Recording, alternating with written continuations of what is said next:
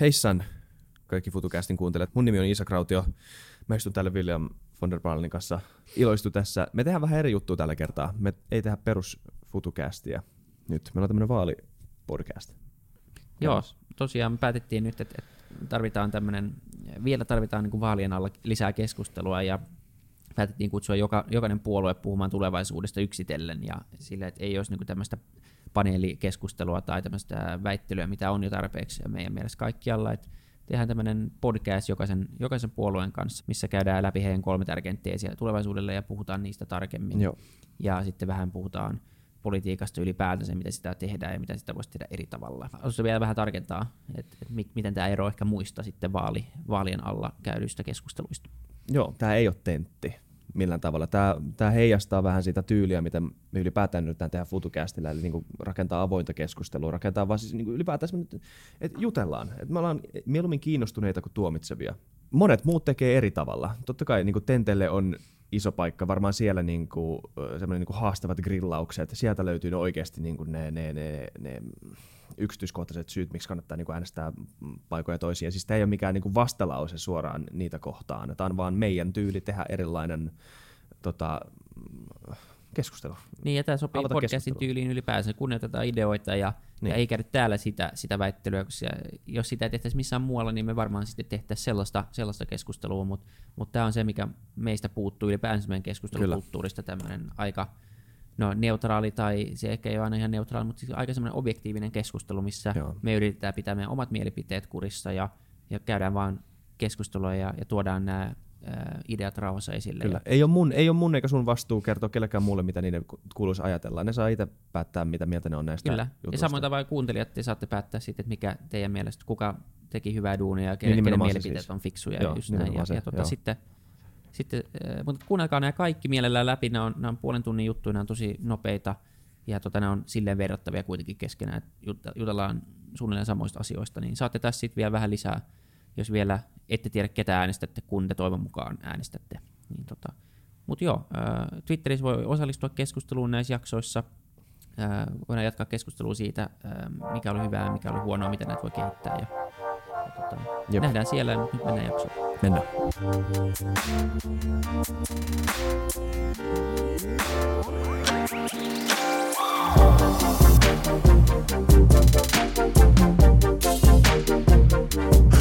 Moi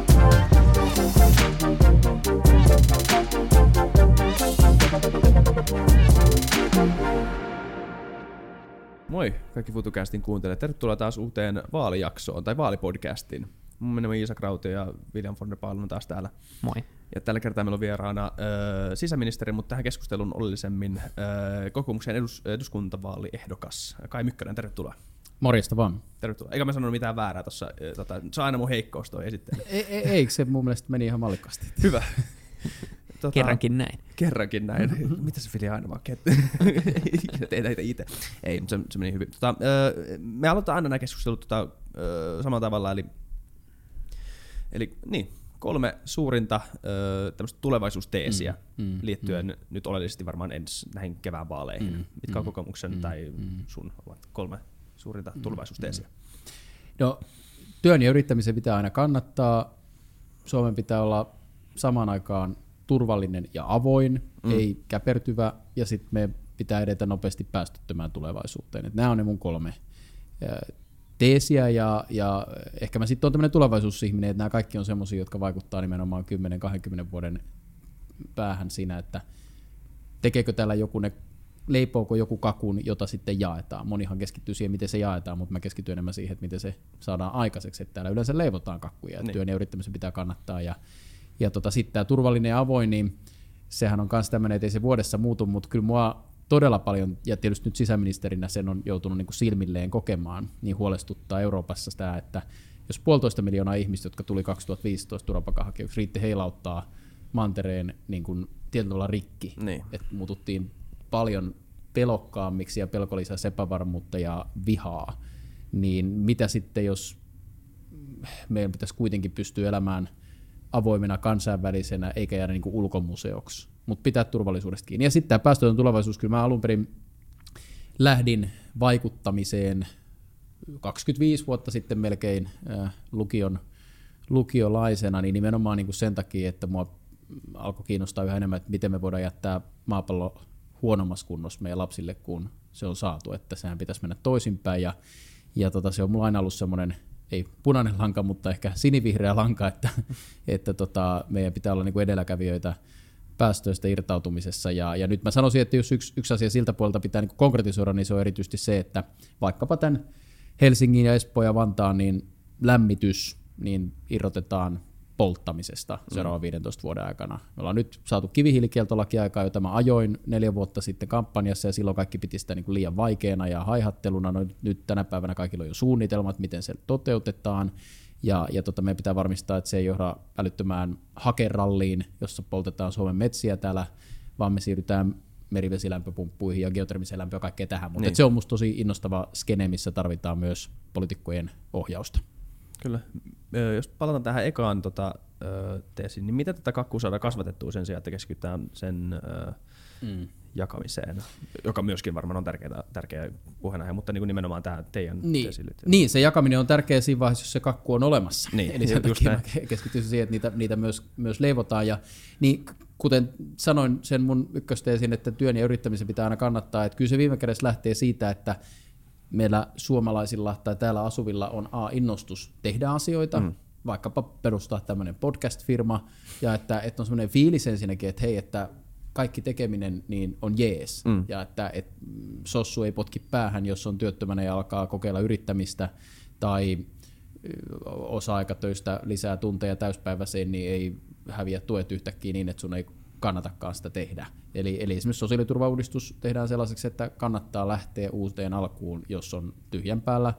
Ja tietty se liittyy myös siihen, että meidän esimerkiksi ammatillinen koulutus vuotaa, tällä hetkellä neljäsosa jää jättää kesken. Siis sehän on niin. ihan käsittämätöntä niin kuin aivovuotoa ja, ja, ja traagisia kohtaloita, että, että siinä meillä minusta pitää panostaa paljon enemmän, että jokaiselle löytyy niin joku mielekäs rooli yhteiskunnassa. Et se on sitä niin työntekemistä ja yrittämistä, ja sitten siihen liittyy kyllä myös se, että kun me ollaan oltu vähän huonoja tekee lapsia jo tämä mun sukupolvi ja nämä nykyiset 230 näyttää olevan vielä huonompia, niin, niin. niin se korostaa, että kyllä me tarvitaan niin tekijöitä ja osaajia ulkomailta opiskelijoina jo tänne ja jäämään tänne me ollaan nyt nopeutettu opiskelijoiden oleskeluprosessia ja helpotettu sitä, että tänne voi jäädä aina vuodeksi hakea töitä, jos Suomessa valmistuu. Nämä on niitä asioita, mitä mä oon koittanut sisäministerinä viedä eteenpäin. Ja myöskin puolitettu työntekijän oleskeluluvan haun pituus vuodessa, ja siihen pitäisi päästä niin kuin kuukausista päiviin oikeastaan muutamassa vuodessa eteenpäin, kun katsoo. Se on digitaalinen prosessi, jos niin halutaan. Mutta et se, että meidän pitää tajuta, että me kaksinkertaistamalla töihin Suomeen tulevien maahanmuutto, niin pystyttäisiin pitämään meidän työikäinen väestö itse asiassa kasvussa, mm. kun tämä kaikki pelko, mikä meillä on 2030-luvun eläkkeisiin ja palveluihin liittyen, niin oikeastaan lähtee siitä, että meillä työikäinen väestö tippuu. Ei sen tarvitse tippua, jos me ollaan houkuttelevia niin. avoimia. Okay. Puhutaan tuosta sosiaaliturvauudistuksesta, niin tosi niin keskeisenä aiheena, mikä tässä podcast tulee mm. esille, on perustulo. Niin, mm. tota, niin onko se, onko se niin kuin siihen suuntaan siis ohjautuva teidänkin siis sosiaaliturvapolitiikka, että, niin kuin, että tämä on niin kuin joku kaukainen maali, ei välttämättä niin kuin no. nyt ensi eduskuntavaalikaudella, mutta kuitenkin taas se logiikka. Joo, siis mä pitkään puhuin niin kuin vastikkeellisesta perustulosta, kunnes Joo. sitten tota, Olli Kärkkäinen ja muut ekonomistit äh, sanoivat, että mä en saa tehdä niin, koska perustulon idea on olla ei niin, vastikkeellinen, no, että, että ei puhuta siitä vastikkeellisesta, mutta se kertoo ehkä sen ajatuksen, mikä ainakin mulla ja, ja pitkälti myös kokoomuksen tässä tämmöisessä tota, ää, niin kuin yleistukimallissa on, että kootaan sosiaalituet selkeämmäksi niin, että ihminen tajuaa, että paljonko se saa nyt, ja sitten tehdään se niin, että puolet esimerkiksi, jos hankkii itse tuloja, niin siitä puolet vähennetään siitä tuesta, mutta ei koskaan niin, että sä niin kuin menetät kaiken tuen tai 100 prosenttia vähennetään tuesta siitä, mitä sä itse hankit. Mm. Nythän meillä on tämmöisiä loukkuja, niin. esimerkiksi jos sovitelluspäivärahassa siirtyy koko aikatyöhön osi, osittaisesta, niin, niin silloin, silloin niin työttömyystuen maksaminen katkee kerralla ja se, se on, silloin ei kannata näin tehdä.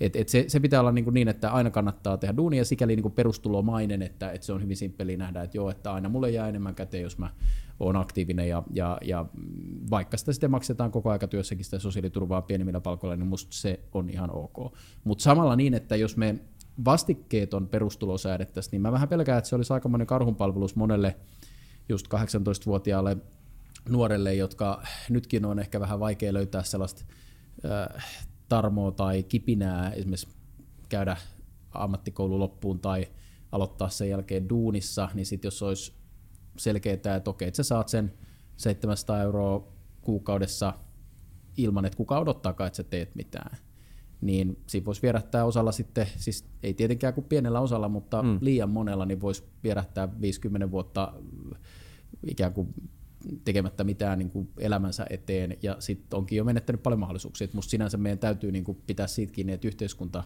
ketään ei jätetä heitteille, yhteiskunta tukee, mutta kyllä me edellytetään, että jokainen opiskelee tai pyrkii töihin, ja sitten myöskin tuetaan sitä tietysti palkkatuella tai työharjoittelumahdollisuuksilla. Niin. niin se on kyllä ihan, ihan niin kuin hyvä kysymys liittyen perustuloon, että just, niin kuin, jos sitä annetaan niin kuin 18 vuodesta eteenpäin ihmisille just niinä ikävuosina, kun, kun, tämmöinen niin alempi elintaso on ihan ok ja mm. sitä pitää, pitää itseänsä kuolemattomana ja ei oikein välitä välttämättä tulevaisuudesta. Niin, niin voi asua niin. seitsemän henkilön kanssa, ei ole vuokraa tai mitä niin. tahansa. Niinpä, mm. kyllä. Miten te katsotte sitten äh, niin kuin teidän perustulomallin niin kuin rahoittamista? Mm, mm. Mistä, mistä se lähtee äh, mm. kokoomuksen näkökulmasta? E, no me ollaan se yleistukimalli, joka on julkaistu, niin, niin lähdetty siitä, että siinä yhdistettäisiin niin kuin työttömyys tukia, asumistukea ja toimeentulotukea ja siinä, siinä tota, tietysti se pohja on se, että niin kuin näiden tukien nykyinen maksatus suhteellisen kustannusneutraalisti niin kuin selkeytetään, mutta kyllä mä olen itse sitä mieltä, että kyllähän meillä ää, pitää myös tarvittaessa satsata vähän enemmän rahaa siihen, että kun se tuki sitten vähenee nykyistä loivemmin työtulojen myötä, niin voi olla, että aluksi sitten sitä kuluu enemmän, koska osa niistä, jotka nyt ikään kuin se menettää, jos menee vaikka kaupan kassalle tekemään sitten enemmän kuin 80 prosentista päivää, niin nythän se katkee kokonaan työmarkkinatuki tai peruspäiväraha, mutta jatkossa sitten siitä saisi edelleen sen, sen vähennettynä puolella työtulostaan, niin sen, sen tuen hännän itselleen, jotta ei tule näitä loukkuja. Mutta mä uskon kyllä siihen, että ne dynaamiset vaikutukset, mitkä siitä olisi, että sitten osa lähtisi just tekemään enemmän töitä ja sitä mm. kautta tulisi sitten verotuloja ja pääsisi uralla eteenpäin niin, ja irti siitä tavallaan tuki, tukiviirakosta oikeastaan, niin, niin, niin kyllä sen sitten rahoittaisi. Että, että me yritetään tehdä se aika maltillisella niin kuin nettokustannuslisäyksellä, joka sitten maksaa itsensä takaisin. Se tietysti tarkoittaa myös sitä, että varmasti vasemmistoliitolla tai, tai vihreillä on kovempi tarjous siitä, että mikä on se yleistuen taso mm. siinä, siinä tota, kun vaiheessa, kun ei tee mitään. Mutta kyllä mäkin lähden siitä, että se, siis ketä ei saa jättää heitteille, mutta ei niin kuin stadin keskustassa – tarvitse pystyä vuokraamaan asuntoa, jos esimerkiksi on pitkään työtön, että tavallaan se, semmoinen yhteiskunta mm. kääntyy sitten itseään vastaan. Niin. Se toinen, niin turvallisuus, turvallisuus ja tota, ehkä turvallisuuden tunne, mistä mä oon myös puhuttu mm.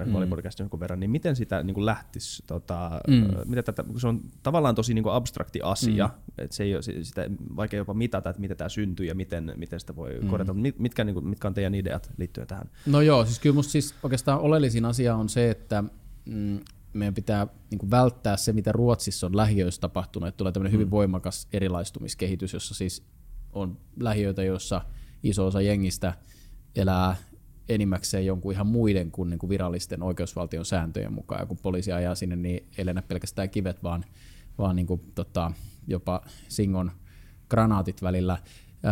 Ja, ja tota, et se on aika tiukkaa muuten kamaa, ää, mitä siellä kuulee, että kun esimerkiksi meillähän tämä on onneksi onnistunut toistaiseksi paremmin, että vaikkapa Turun Varissuola, missä on kuitenkin nopeasti muuttunut väestön rakenne, että siellä yli puolet on, on vieraskielistä porukkaa, niin siellä lähiöpoliisi jauhien sanoo, että kun hän käy Tukholmassa juttelee kollegoiden kanssa, niin ne ihmettelee, että no missä sun backup on, että kulkeeko sulla joku panssariauto takana, kun sä kävelet siellä kuulemma siellä lähiössä, niin hän sanoi, että no se on siellä 10 kilometrin päästä Turun keskustassa poliisiasema, että kai siellä joku vastaa, jos mä soitan, mutta ei ole niin kuin tarvetta. Mm. Ja, ja tässä, tässä on semmoinen niin oleellinen, jos mä sanoisin, että yksi turvallisuuskysymys näin sisäministerinäkin, niin, niin.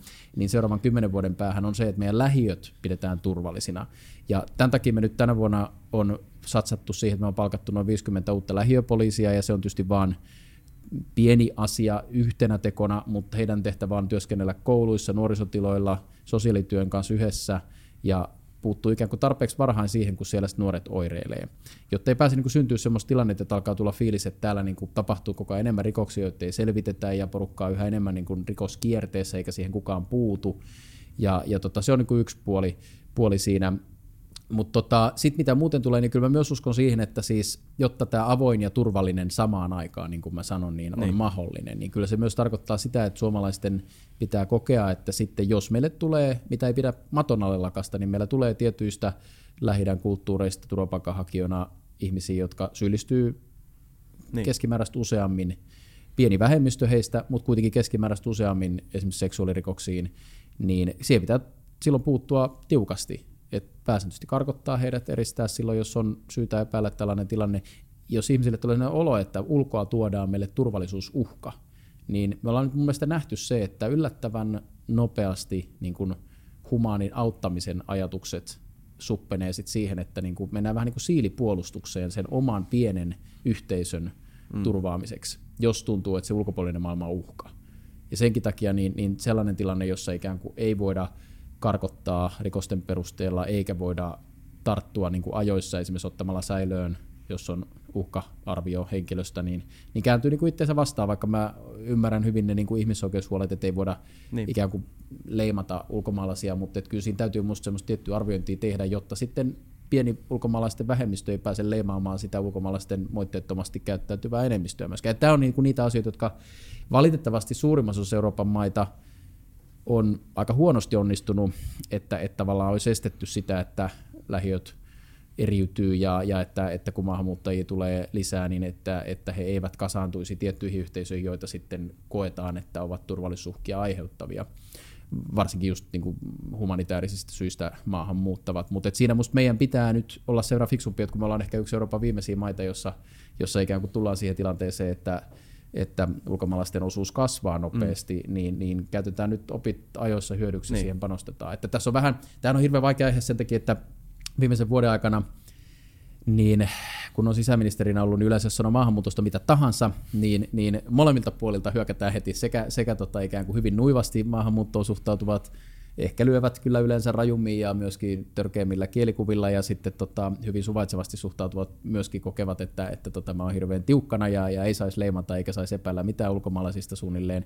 Ja, ja mä kuitenkin uskoisin, että suurin osa itse suomalaista ajattelee niin kuin sillä maltillisemmin, että hei, että, niin. että ei pidä niin kuin rajoja pistää kiinni, mutta että pitäähän tässä olla tarkkana, ettei tämä niin kuin heiluta meidän turvallista yhteiskuntaa liikaa. Niin, niin keskustelu ylipäätään jostain niin kuin erilaisista ihmisryhmästä loppujen lopuksi, kun, kun kyseessä on kuitenkin ihmisistä, jos suhtautuisi mm. ihmiseen, ihmiseen, teki se hyvin tai huonosti, niin siihen mm. tekohan suhtaudutaan. suhtaudutaan mm. eikä siihen. Se liittyy mm. ihmiseen suoranaisesti mm. ihmisryhmään mitenkään. Niin. Onko minkälaisia konkreettisia sitten niin kuin mm. toimenpiteitä voisi olla, jotta voitaisiin edesauttaa tämmöistä integroitumista ja mm. vähennettäisiin? Mm. Mm. Niin tämmöisiä miljoona projekteja, mitä Ruotsissa on ollut näitä niin kuin isoja lähiöprojekteja, mihin sitten niin kuin vaan mm. kasataan kaikkia ja niin kuin mm. toivotaan kädet, niin kuin sormet ristissä, että niin kuin tästä syntyy jotain hyvää. Niin se voi todeta, että se ei se, ainakaan toiminut. Niin, ainakin puhuttiin mm. Tuomas Elfrienin kanssa tästä mm. ja tämä oli yksi niistä niin pääteeseistä, mitkä, mitkä Joo, näin, näin se vähän, vähän on, mutta sanoisin, että me itse asiassa julkistettiin nyt helmikuun puolessa välissä sellainen 51 kohdan äh, seksuaalirikollisuuden ja ulkomaalaistaustaisen rikollisuuden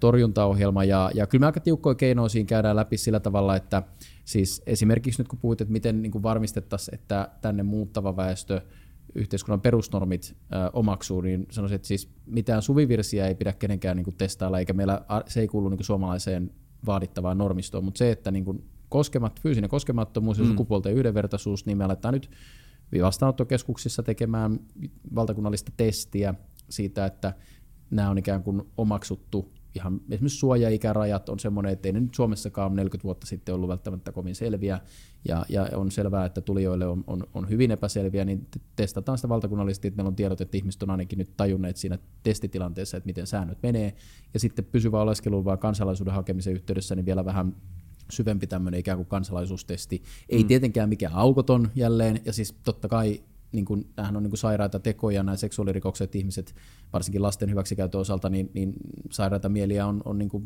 ei tämä ole tuonti-ilmiö, vaan sitä on ollut Suomessakin, mutta tällä tavalla sitä voidaan vähän vähentää sitä riskiä, että, että ikään kuin tietyt niin kuin sodan raistamat tai, tai naisiin suhtautumisen piirteet tulisi tänne.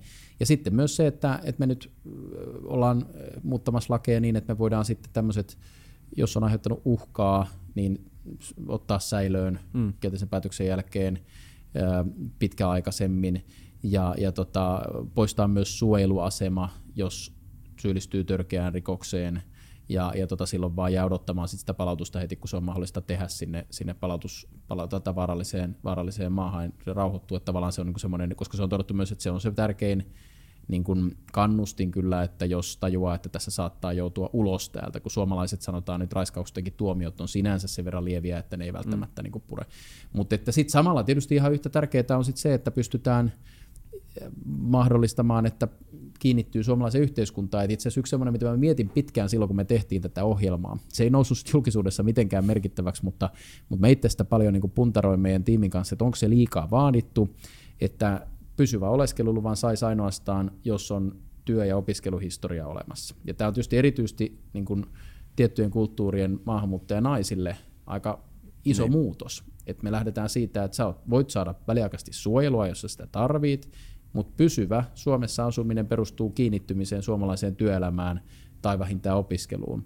Ja tietysti kulttuureissa näin ei yleensä naisten osalta ole, mutta se on kyllä ollut osa sitä slummiutumista, että jäädään sinne neljän seinän sisään ja sitten se perhekulttuuri pysyy semmoisena vääränlaisena tietyissä tilanteissa.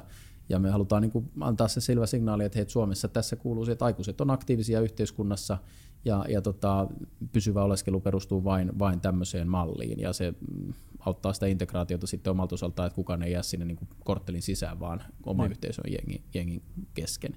Että tämän tyyppisiä toimia siinä, siinä täytyy pystyä kyllä tekemään, mutta että tietysti tämä on niin kuin laaja, laaja ongelma ja, ja niin kuin, tässä sillä täytyy olla nöyränä, että eihän nämä keinot, niin kuin te viittasitte Ruotsiinkin, niin, niin hirveän hyviä reseptejä ei ö, ole tilanteessa, jossa samojen etnisten ryhmien väestö kasvaisi hyvin nopeasti. Ja sen takia minusta täytyy myös tunnustaa se tosiasia, että tämmöinen turvapaikanhakumenettely, jossa tullaan rajan yli ja haetaan kohdemaassa turvapaikkaa, niin on, on siinä mielessä todella huono, että siinä väistämättä tulee erittäin oikeutettujen vainoa pakenevien joukossa aika paljon niitä, jotka ymmärrettävistä syistä hakee parempaa elämää, mutta ei ole työsuhteeseen pääsemässä tai muuta, jolloin sitten se kääntyy siihen, että, että tulee tämmöistä slummiutumista ja sitten kun täällä ollaan vuosia ja tulee kielteinen päätös, on erittäin vaikea saada palautuksia tehtyä. Sen takia mä oon tehnyt töitä sen eteen, että Euroopassa siirryttäisiin siihen, että ulkorajoilla, ulkorajakeskuksissa, niin spontaanisti tulevat hakijat käsiteltäisiin ja siellä et tule Euroopan unionin alueelle ennen kuin olet saanut sen positiivisen päätöksen. Kun meillä on yhteinen Eurooppa, niin jos on sisärajaton rajaton systeemi, niin, niin meillä pitäisi olla silloin myös yhteinen turvapaikkapolitiikka, mutta tämäkin on just sellainen tilanne, että kaikki tämän periaatteessa tunnustaa, mutta sitten ei olla valmiit luopumaan niistä niin kuin kansallisista aika pienistä mm. Yksityiskohdista, Vaikka jotka on rajamaat niin kuin, ottamaan mm. enemmän vastuuta. Tai... Joo, siis, ja, ja siis tietenkin se, että ensimmäinen rajamaa rekisteröisi kaikki hakijat silloinkin, kun tulee tämmöinen kriisiaalto, niin edellyttäisi sit sitä, että sovitaan, että niistä myönteisen niin kuin, suojaa tarvitsevista, niin niistä sitten osat jaetaan myös meidän kaikkien kesken, niin. että ei voi olla niitä kaikki jää sinne Kreikkaan tai Italiaan siellä kantokyky loppuun. Ja tästä taas ei sitten Puola ja Unkari suostu sopimaan, ja kyllä meillä täällä Suomen hallituksessakin on ollut vaikeaa sen periaatteen sopimisessa, mutta mä, on tehty kyllä siinä askeleita, että on alettu niin ymmärtää, että kyllä niitä myönteisen päätöksen saavia. Ja se on musta ihan eri asia, että jaetaan niitä, jotka on todettu suojelun tarpeeseen, kuin että jaettaisiin hakijoita, joista sitten tyypillisesti tulee ongelma, kun niitä ei voi palauttaa. Ja. Et, et tämän, tämän tyyppisiä, ja mieluummin siis painopiste mun mielestä pitäisi tässä suojelussa olla se, että otetaan suhteessa enemmän ihmisiä suoraan pakolaisleireiltä, naisia, lapsia, vanhuksia, jotka ei yleensä edes pääse sieltä mm. spontaanin merimatkan yli turvapaikanhakijoille, että silloinhan tulee enimmäkseen nuoria miehiä, eli, eli enemmän mieluummin siirretään kiintiöpakolaisuuteen sitä osuutta, ja, ja tämä olisi niin poikkeustapausta, että pääsee rajan yli tulemaan. Kyllä. Right. Uh, niin viimeinen pointti, tai viimeinen teesi oli mm. tämä pää, päästötön tulevaisuus, mm, niin millaisilla konkreettisilla toimenpiteillä semmoiseen päästään ja millä aikavälillä mm. kokoomus katsoo, että se on mahdollista ylipäätänsä? Joo. No 20 vuodessa turpeesta, fossiilikaasusta, polttoöljystä eroon. Ky- näille on omat aikarajansa meillä tarkemmin asetettu, mutta toi nyt niin kuin raffisti. Ja musta tarvitaan ennen kaikkea selkeä pitkäaikainen vero-ohjelma, jossa uskalletaan niin kuin asettaa, että joka vuosi nousee esimerkiksi 100 miljoonaa euron verran ää, fossiilisten polttoaineiden verotus, lämmityspolttoaineiden veron hiilidioksidikomponentti on siinä niin teknisesti oikeastaan se tärkein osuus. Ja, ja silloin uskon, että kyllä toimijat aika nopeasti rupeaa sitä esimerkiksi niin kuin vaihtamaan niitä polttoaineita. Mä oon itse asiassa nyt ollut niin kuin myönteisesti yllättynyt siitä, että kun mä itse sitä kivihiilikieltoa ajoin, ja sitten saatiin vietyä läpi eduskunnasta, niin kuinka nopeasti se onkaan vaikuttanut siihen, että niin kuin energiayhtiöiden vastustus on kääntynyt siihen, että ne itse asiassa näkeekin sellaisia mahdollisuuksia, joihin ne ei aikaisemmin itse edes uskonut, mm. ja ne piti niitä niin kuin naurettavina. Että kyllä tässä voidaan vieläkin vauhtia niin kuin sopivasti kiristää, mutta siinä täytyy kuitenkin muistaa sit se, että että me puhutaan, puhutaan vaikka jostain siitä, että tuohon Laajasalon öljy, öljysäiliöihin tulisi kuumavesivarasto, joka sitten, että tehdään kesällä tuulisähköllä kuumaa vettä ja, ja tota, sitten käytetään sitä talvella, niin tämmöiset investoinnit kuitenkin vaatii niin suunnitteluun ja väistämät niin kuin lähemmäs 10 vuotta. Että tavallaan semmoinen, että aika moni tuolta tulee sitten sanoa, että no joo, miksei luovuta niin kuin heti niin, niin sitten täällä on aika kylmä kyllä ensi talvena, jos luovutaan niin. niin heti. Et, et se täytyy niin kuin järjellä arvioida, mutta kuitenkin aina vähän kirittää sitä markkinaa, että tehkää nopeammin ja eikä uskoa niitä skeptisimpiä. Mutta se lämpö, lämpöreformi tosiaan, että irrottaudutaan polttamisesta ja siirrytään maan alta tulevaan lämpöön. Otaniemessä porataan nyt 8 kilometrin reikää, josta voisi tulla 10 prosenttia Espoon kaukolämmön tarpeesta ja siirrytään erilaisiin maalämpöpumppuihin niin kuin korttelikohtaisesti ja tämän tyyppisiin, niin se on mielestäni semmoinen iso, iso tota, seuraava askel, jossa Suomi voisi myös olla edelläkävijä ja sitten mm. me voitaisiin viedä seuraavaksi vaikka Moskovaan tai Torontoon se sama järjestelmä, äh, tulisi vientieuroja ja, ja se olisi se meidän iso kädenjälki niin kuin ilmastoon, koska eihän se meidän niin kuin hiilijälkihän on vaan niin kuin promille maailmasta, että se ei niin kuin sinänsä ratkaise, mutta se, että jos me kehitetään jotain, joka viedään muualle, niin se on se iso juttu.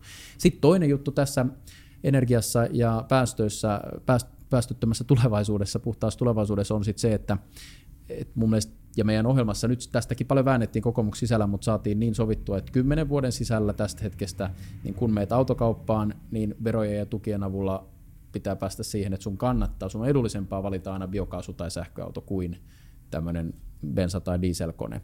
Ja, ja tota, sähköautot kehittyy nopeasti. Mulla on itsellä ollut kuusi vuotta tuommoinen Nissan Leaf täyssähköauto ainoana perheen autona, ja meillä on tapana vaimokas puhua, että silloin viisi vuotta sitten, kun sähköautoilu oli hankalaa, että nythän se on niin paljon helpompaa, kun nyt on pikalatureita vaikka missä. Tänäkin aamuna Espoon keskuksesta taas löydettiin yksi uusi, kun oltiin kampanjoimassa ja niin edelleen. Et tekniikka kehittyy, mutta me voidaan vauhdittaa sitä sanotaan 5-10 vuotta, että koska se tulee niin kuin normaaliksi mm. perussuomalaisen ö, käytetyn auton markkinan ostajan niin ulottuville. Ja sillä on tosi iso vaikutus sille 5-10 vuoden nopeutuksella siihen, että mitä 2030-luvun päästöt Suomessa on. Et jos me päästä siihen, että 2030-luvun toisella puolella, toisella puoliskolla, johon ei kuitenkaan ole alle se 20 vuotta, niin. Me, niin, niin silloin jo suuri osa autoista, ja varmaan Helsingissä jo suurin osa olisi esimerkiksi sähköautoja, niin tämä olisi ihan erityyppinen tämä kaupunki-ilma, ja, ja meillä olisi paljon äänettömämpääkin, ja, ja tota, me oltaisiin tehty jotain myöskin edelläkävijämäistä tälle meidän latausinfralle, jota voitaisiin sitten jälleen viedä sitten vaikka Pietariin, jos ne tajuaisi siellä sitten ottaa samanlaisen. Me ollaan myös puhuttu paljon siitä politiikan tekemisestä ylipäätään mm. ja siitä, että, että välillä tuntuu siltä, ei tietenkään kaikissa aiheissa, mutta tuntuu välillä siltä, että politiikkaa tehdään ö, niin kuin lyhytnäköisemmin kuin voisi, mm. koska mm, nämä vaalikaudet on ne, mm. niin, neljän vuoden välein ja niin no siis A, no sä, oot nyök, sä nyökkäsit, mm. eli siis sä varmaan oot samaa mieltä siitä, että tämä on niinku välillä ongelma mm. niinku tässä systeemissä. Mutta onko mitä ideoita siitä, miten, tämän vois, mm. tota, miten politiikkaa voisi tehdä pitkänäköisemmin?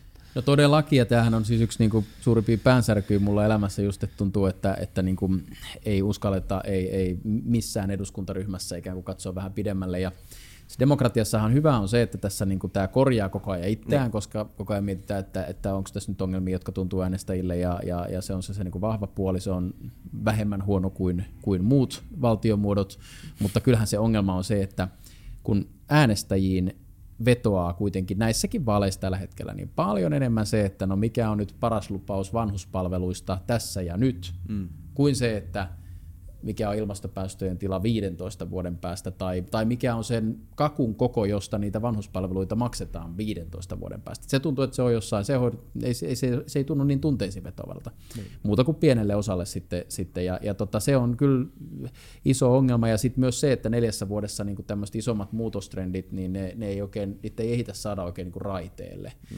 Ja kyllä mä sinänsä sen takia uskallan ihan rehellisesti sanoa, että mun mielestä olisi parempi, suomalaisille ja demokratialle, jos meidän vaalikaudet esimerkiksi olisi eduskunnassa niin viisi tai kuusi vuotta, niin se, se heti, heti niin kuin lisäisi sitä oleellisesti, että ehditään viedä hankkeita läpi vähän pidemmälle ja ennen kuin tulee tämmöinen vaalipaniikki viimeisenä vuonna yleensä tulee.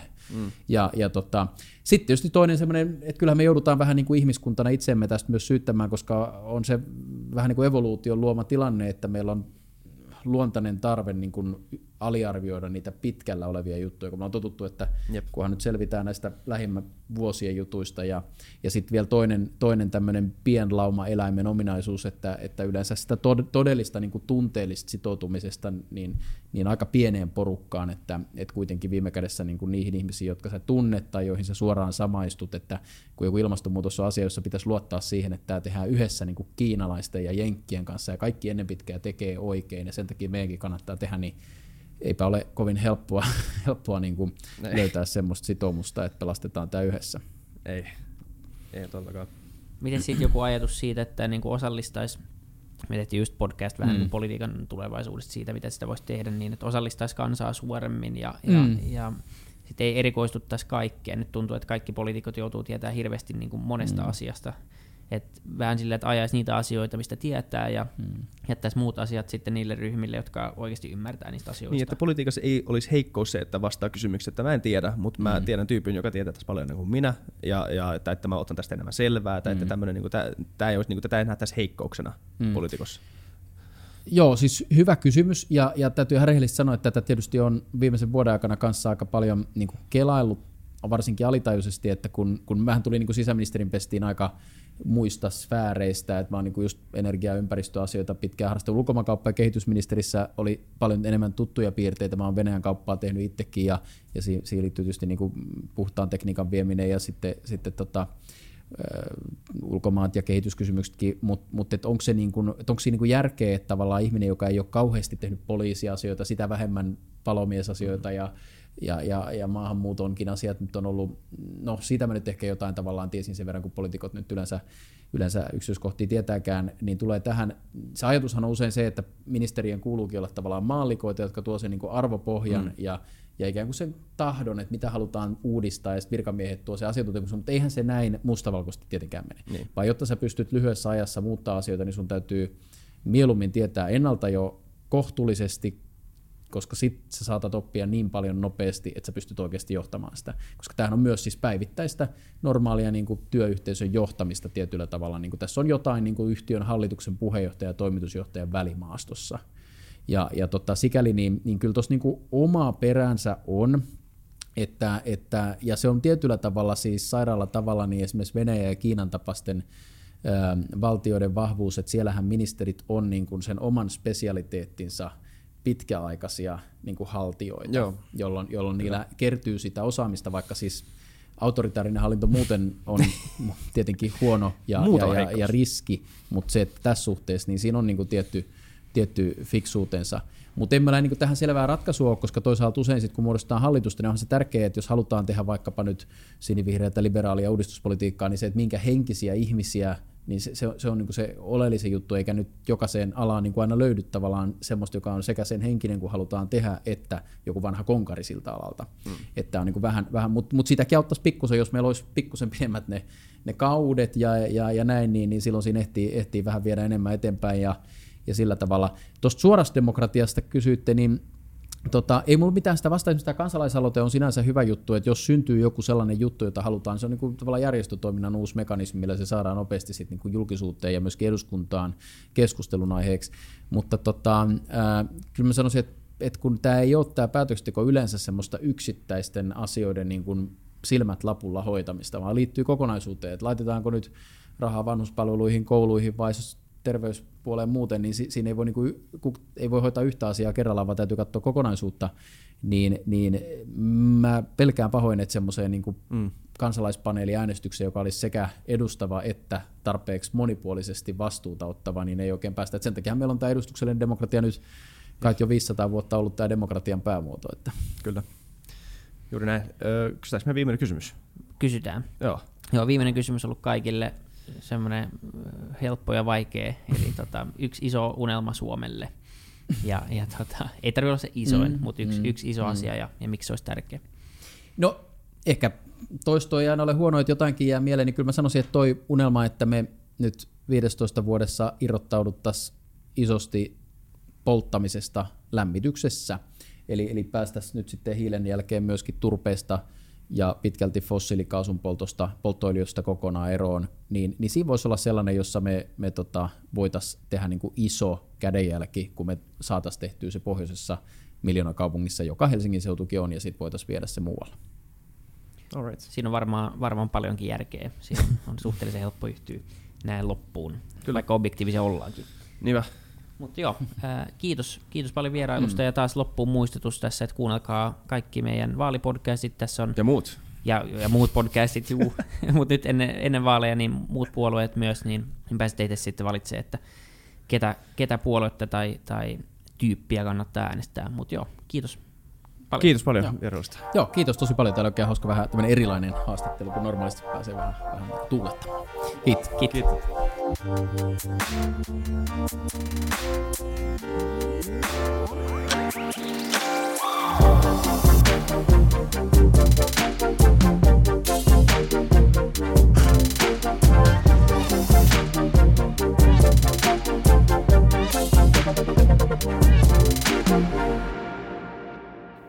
Kiitti kaikille kuuntelijoille, yhteistyökumppaneille ja FutuCastin koko tiimille.